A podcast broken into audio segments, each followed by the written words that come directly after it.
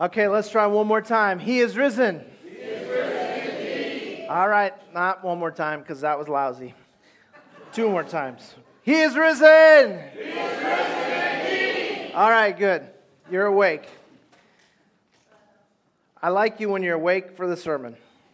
At least the first five minutes. I'd like you to be awake for the first five minutes or so. You guys, it is Easter. That is so exciting. Listen, um, if there are any kids here that have not yet gone to Kids Connection and want to, sixth grade and under, you're dismissed. The kids that sang are already there. So if there's still, still anybody in here, you're not stuck. Don't worry, you can go. Um, you know what I love about Easter? I'll show you.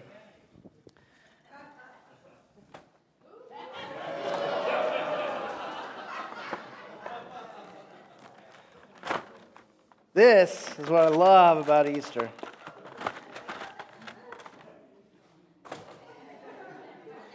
This one's even a soccer player. I like that.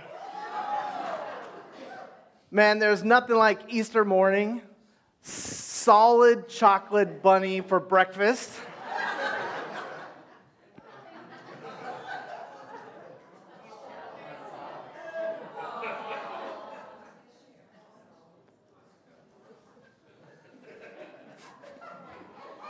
It's not solid. It's empty inside. Excuse me, I want to take a drink. I was so looking forward to this thing being solid chocolate. And it's completely empty inside. What a disappointment, huh? Totally disappointing. Here I was thinking that I was going to have this great solid chocolate bite for, to keep me up and awake during the sermon. and I bite into it, and it's just empty inside. Well, in case you're wondering, this is meant to be an object lesson.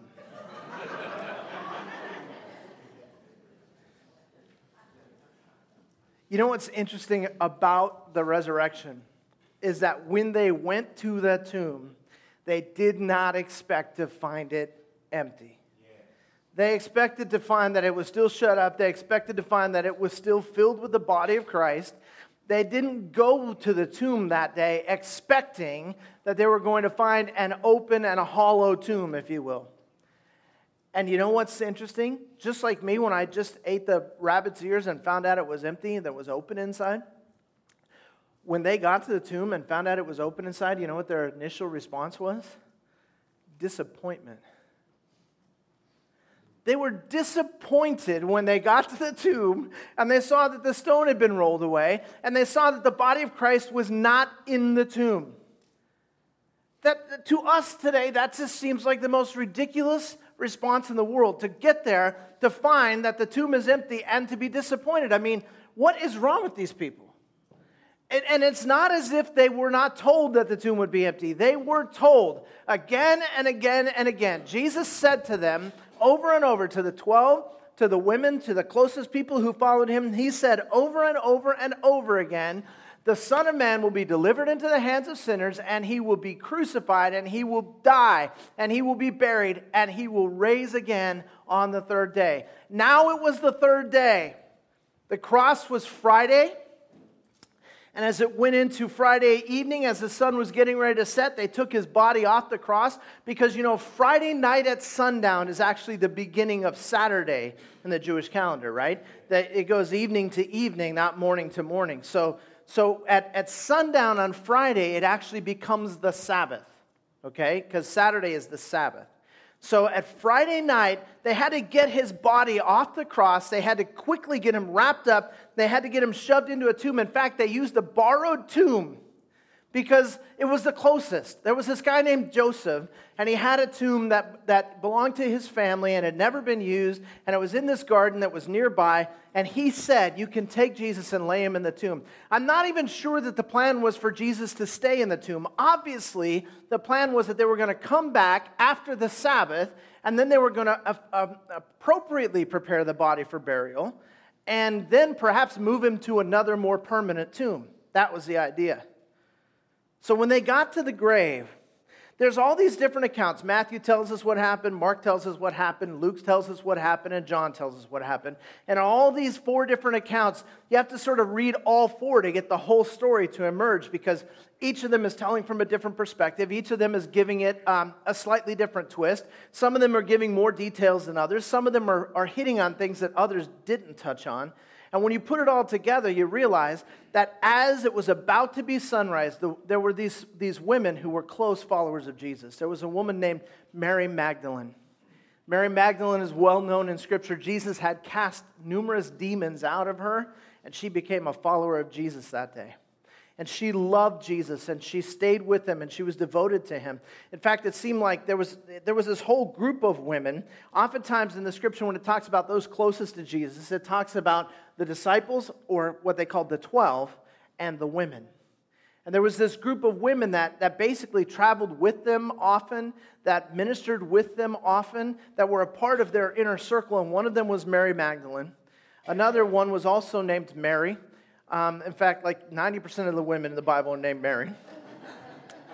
Um, there was another one named Joanna. She was also known as Salome.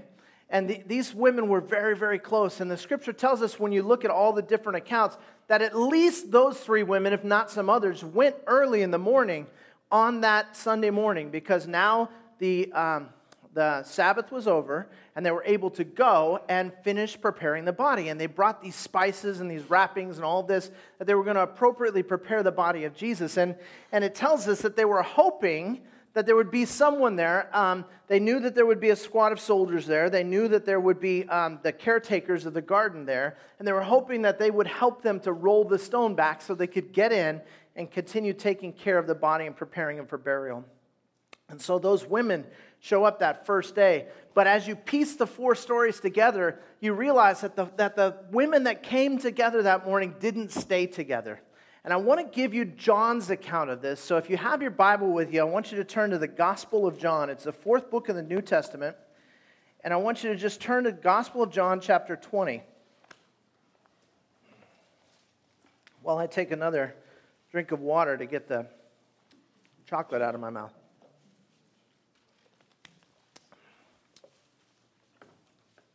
Terry, this is for you. You hold on to that? I know. I, I'm sitting here actually looking at this on my podium going, these lights are going to melt this, and it's just going to be not great. So, um, better that it melts in your purse or something like that. Yeah, everybody just give everybody an ear or a foot or something, and they will share. Um, I want you to pick it up in John chapter 20, beginning at verse 1. It says, Now on the first day of the week, Mary Magdalene, came early to the tomb while it was still dark and saw the stone already taken away from the tomb. So she ran and came to Simon Peter, to the other disciple whom Jesus loved, and said to them, They have taken away the Lord out of the tomb, and we do not know where they have laid him. So she just gets there. Those, those three women show up together, and Mary Magdalene notices first that the tomb, the stone, has already been rolled away. She notices that the tomb is empty, and her first thought is, This is terrible. Now, we just wanted to pay our respects. We just wanted to mourn. We just wanted to grieve. We just wanted to prepare his body, and they took his body away. And it occurred to her that after all they had done to him on Friday, that it would be just like them to do that to just get rid of the body, go throw it in a heap somewhere, or burn it. And so she gets there and she sees the stone is rolled away, and her worst fears have been confirmed because she was not expecting to find that tomb empty. And when it's empty, she assumes the worst. She runs off and she tells Peter, I don't know what they've done with the body of our Lord. Verse 3. So Peter and the other disciple went forth. By the way, the other disciple is John, and he's writing the story, and he never calls himself John. He calls himself the disciple whom Jesus loved. but that's John. So, um, verse 4, the two were running together. I love John's description. I wish we could see Peter's description, but this is what John says. Um, the two were running together, and the other disciple ran ahead faster than Peter. This is just guys, right? ran ahead faster than Peter and came to the tomb first. And stooping and looking in, he saw the linen wrappings lying there, but he did not go in. And so Simon Peter also came following him and entered the tomb, and he saw the linen wrappings lying there, and the face cloth which had been on his head, not lying with the linen wrappings, but rolled up in a place by itself. So the other disciple who had first come to the tomb also entered, and he saw and believed. For as yet they did not understand the scripture that he must rise again from the dead. So the disciples went away again to their own homes. But Mary was standing outside the tomb. So I want you to get this straight. So Mary goes and gets Peter and John. Peter and John do not say, Okay, Mary, come with us. Let's go back and check it out. They take off running, okay? And they get to the tomb first. They see it. They interpret the empty tomb as meaning that he is risen because as soon as they see those linens laying there empty and the face cloth rolled up in the corner, as soon as they see that, they remember that he said to them, You will find that the Savior is risen on the third day. And so immediately they go, Yes, he's risen. And they head back to Galilee, okay? But here along comes Mary. By the time Mary Magdalene gets back, they're already gone, okay? So 11, verse 11, Mary is returning to the tomb, and once again she's by herself. And she still doesn't know what happened. But Mary was standing outside the tomb weeping. And so, as she wept, she stooped and looked into the tomb. And she saw two angels in white sitting on one at the head and one at the feet where the body of Jesus had been lying. And they said to her, Woman, why are you weeping? She said to them, Because they've taken away my Lord, I do not know where they have laid him. Apparently, to Mary, these angels just look like men. She just assumed they were caretakers of the garden or of the graves. And when they asked her a question, she just answers them and says, They've taken away the body of my Lord, and I don't know where they have laid him. Verse 14 When she had said this, she turned around and saw Jesus standing there and did not know that it was Jesus. now, I don't know why. I don't know why she didn't know. I know that the disciples on the road to Emmaus didn't recognize him either. And the scripture tells us there that they had been uh, prohibited from recognizing him. Somehow their eyes or their brain got messed up, so they didn't recognize him. I don't know if that's what happened to Mary. All I know is that Mary turned around, and there is her Lord standing there, the resurrected, risen Savior. And he's standing there right in front of her, and she looks at him, and she does not know who he is. And Jesus said to her, Woman, why are you weeping? She said to him, Sir, if you have carried him away, tell me where you have laid him, and I will take him away. And Jesus said to her, Mary. She turned and said to him in Hebrew, Rabboni, which means teacher. And Jesus said to her, Stop clinging to me, for I have not yet ascended to the Father. But go to my brethren and say to them, I ascend to my Father and your Father, and my God and your God. And Mary Magdalene came, announcing to the disciples, I have seen the Lord, and that he said these things to her. So she thinks he's the gardener. He says, Woman, why are you weeping? And she explains, I think somebody's carried him away. Are you the one that carried him away? If you know where he is, tell me. I'm telling you, I'll take care of the body. You don't have to worry about it. Just tell me where he is. And he just uses this tone of voice and, and he calls her by name and he says, Mary. And immediately she knows. And what's funny is the scripture doesn't even tell us what she does, but it's inferred. She falls down at his feet and grabs hold of his ankles. She's worshiping him and she won't let go to the point where Jesus is like, Mary, you have to let go of me. She's, he says, Stop clinging to me. Let go of me because I've not yet ascended to the Father. This is just a momentary glimpse, this is just a chance meeting. But I'm going to ascend to my Father. It's not finished yet. And so Matthew's gospel describes how the other women stayed and they looked into the tomb and they heard from the angels. And then it describes later how Peter and John went and they knew what had happened. But Mary was always in the dark until this moment when all of a sudden Jesus reveals himself to her. Now, since you are here in this room on Easter Sunday, I'm going to assume that you have already heard that the tomb is empty. I'm just going to, is that a fair assumption? You know that, right? The tomb is empty. But I wonder how many of us really understand the significance of that. I wonder how many of us are just sort of like Mary when she's completely in the dark and she looks and she goes, The tomb is empty. Oh, I don't know what that means.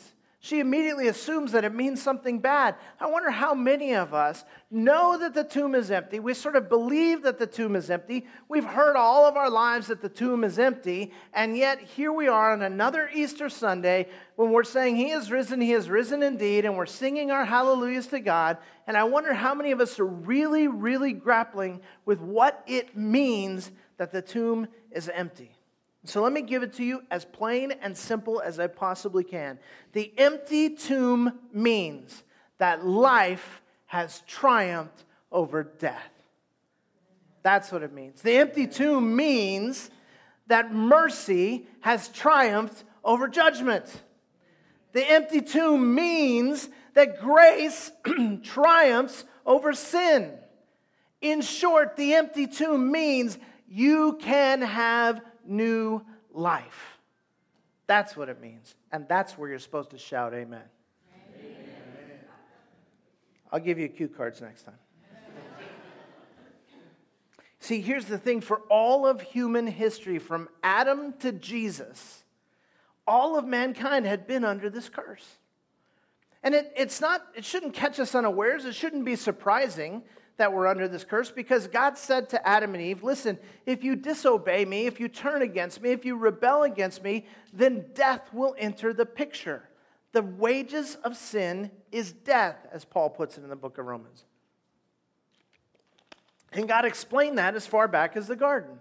And ever since they disobeyed, ever since they decided they want to be in charge of their own lives rather than bow down to the Lord and King, ever since that day, not only they, but all of their descendants, including all of us, have been in the same situation, and that is that we are under the curse of death.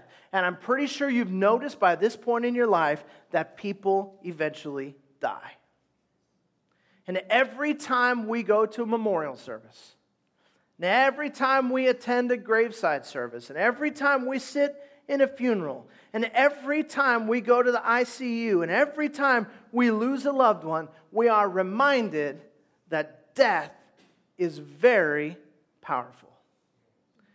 And we are still dealing with the remnants of that curse all throughout the world. Every one of us is born into that curse, and every one of us has sinned willfully and therefore every one of us is guilty before a holy God. It's just simple. It's, there's no getting around it. We could sit there and pretend it's not true, but it is true, and we know it's true. There's nothing we can do about this problem. The wages of sin is death. And every time we lose someone, we're reminded.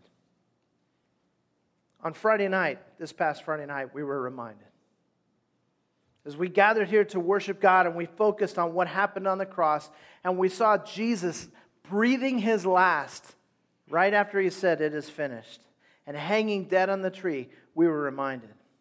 Because on Friday night, the sinless Son of God hung on a cross dead because he had paid the penalty for our sin.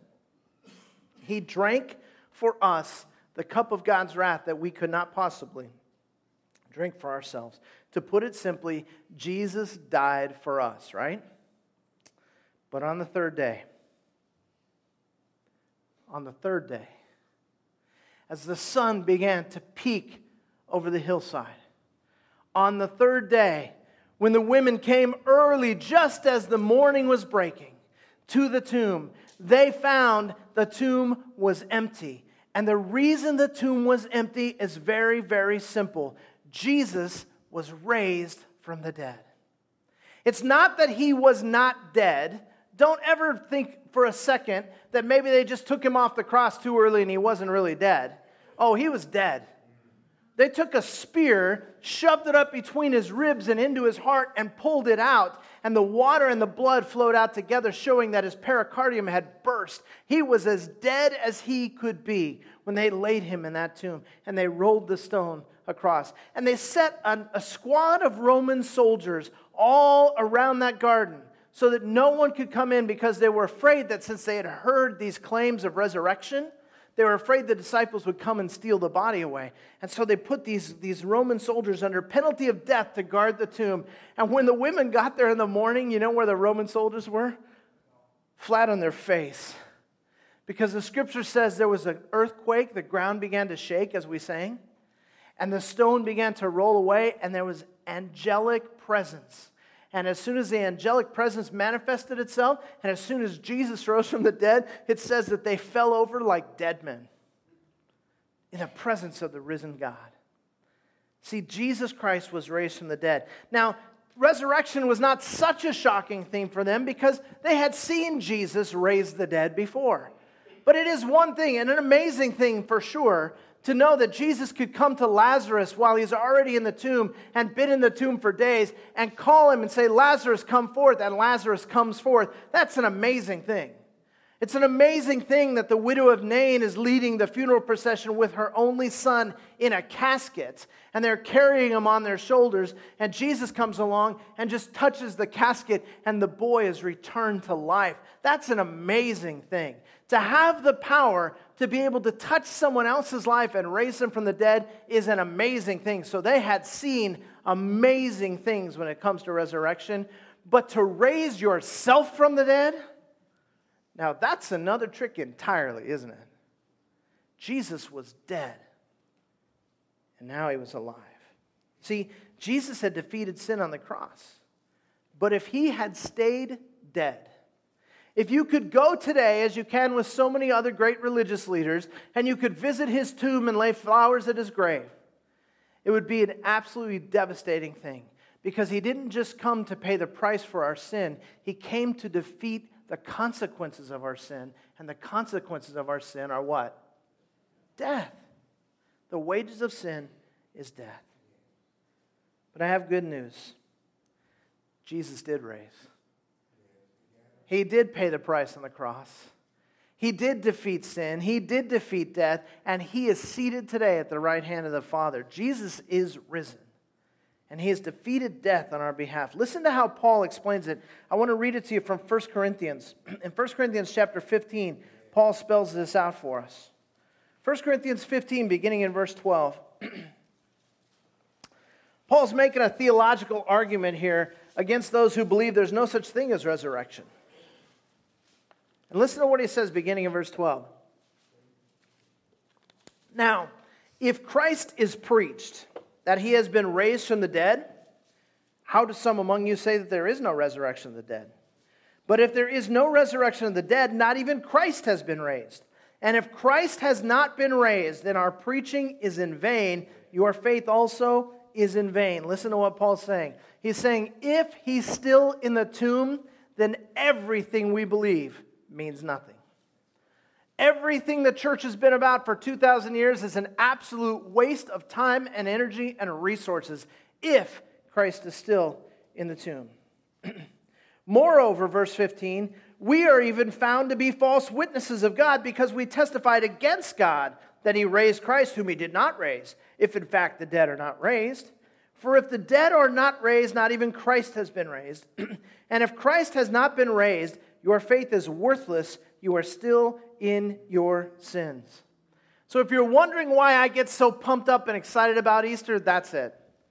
We are no longer locked in the jail, the prison that is created by our sins because Christ is risen.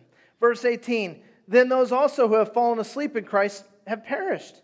If we hoped in Christ in this life only, we're of all men most to be pitied. If, if our whole thing about Jesus is that it's just a religious system, it's a philosophy, it's a way of a, a life, it's a culture for us, but that's it. And if it's just about this life and living a good life and trying to be a good person and trying to be happy and successful, if that's it, then we're of all men most to be pitied. In other words, he's saying if Jesus is not raised, eat, drink, and be merry, for tomorrow we die. And there's nothing after that if Christ is not raised. Verse 20 but now Christ has been raised from the dead. The first fruits of those who are asleep. For since by a man came death, speaking of Adam, By a man also came the resurrection of the dead. For as in Adam all die, so also in Christ all will be made alive.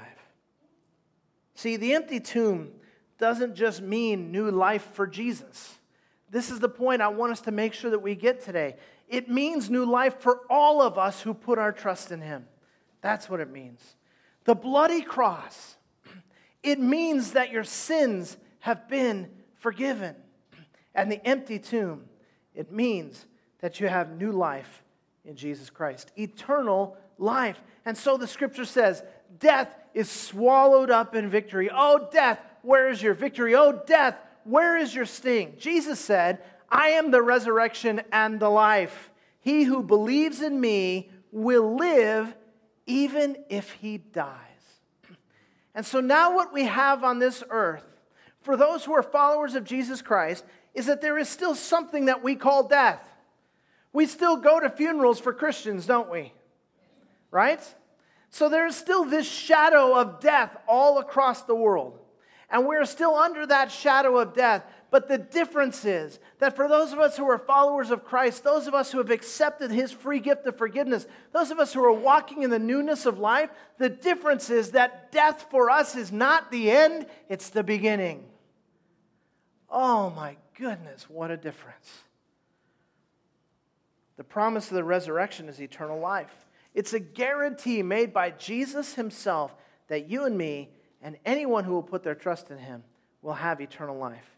And you know what? If that was all, if that was all it meant, it would be enough, wouldn't it?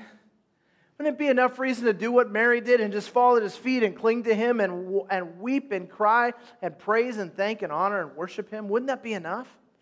But that's just the beginning, you guys.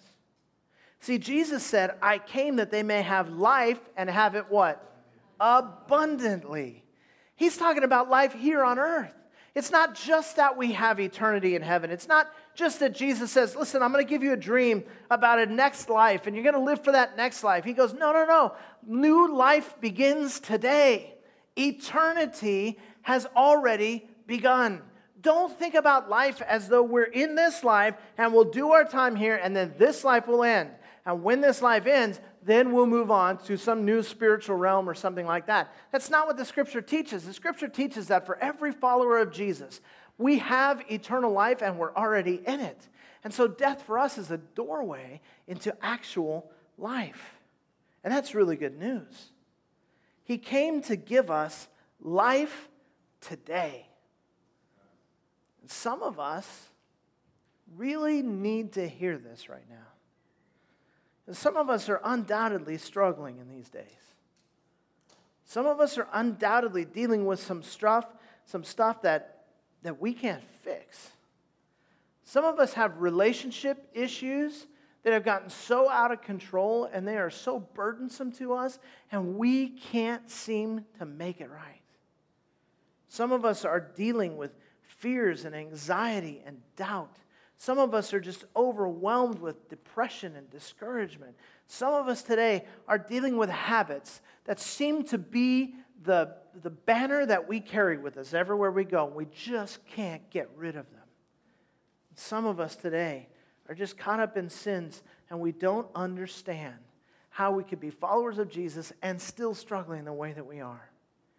This is good news for us, you guys we're looking at our circumstances and we're thinking, you know, that's it. I have just blown it. I have just messed this whole thing up. There's nothing I can do to get it right. It is all over. But the empty tomb should say to us loud and clear that with God, nothing is impossible. See, He offers us a new beginning. Listen to this 2 Corinthians chapter 5. If you're in 1 Corinthians, just turn a couple pages to the right. 2 Corinthians chapter 5, verse 17. Oh, I love this verse. Therefore, if anyone is in Christ, he is a new creature. The old things passed away. Behold, new things have come. See, all things have become new in Christ. That, that's why I entitled this message New Beginnings. I want us to understand something when we leave here this, this day. I want us to know something. The life that you have been struggling with, the things that you have been stepping in holes and failing over and over again, the ways that you have disappointed God, the ways that you have hurt the people who loved you, and the ways that people have hurt you, all of the stuff that you're carrying, every one of us is carrying some stuff, right? We all got some scars in our hearts. We've all made a mess of things in our own lives, and we've all been the victims of other people's sin. All of us know what I'm talking about. There's nobody here that's immune from that. I want you to get this message clear because of the empty tomb. Today is a new beginning. You are no longer the person you used to be when you come to follow Jesus Christ. Everything becomes new. You know what I like about Mary's story? She had seen the stone rolled away, she had looked inside the empty tomb, she had even heard from angels, but nothing changed her until she saw the risen Lord and was reconnected to him. And my prayer for us today is that we would see him. Not with our eyes, but see him with our soul. See him with our heart. Really, that he would, he would reveal himself to us in a way that we would say, wow, I just can't ignore him anymore. I just can't treat him like he's a story from a, a, you know some character in an old dusty book from a story from 2,000 years ago. That's not who he is. He's the King of Kings and Lord of Lords. Not just another man standing in the garden, not just another religious leader who said, Listen, I know the way, the one who is the way. Once she saw him for who he was, Mary fell at his feet and she wouldn't let him go.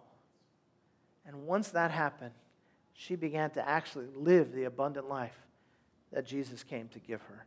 That's Mary's story. What about you? You've heard the story. You're familiar with the evidence. But have you really seen him? Have you seen him for who he is? And have you responded accordingly? Because until you do, you will never know the life that Jesus came to give you. But once you do, you cast off your chains. You're no longer bound. You're no longer controlled by sin. You're no longer under the sentence of the curse, but you are free to live life the way Christ intended it. Listen, you guys, it's about new beginnings. Today is the first day of the rest of your eternity because Jesus is alive. It's a new beginning. Why not follow Mary's example and fall at his feet and worship him for the abundant life that he offers you? One last time. He is risen. He is risen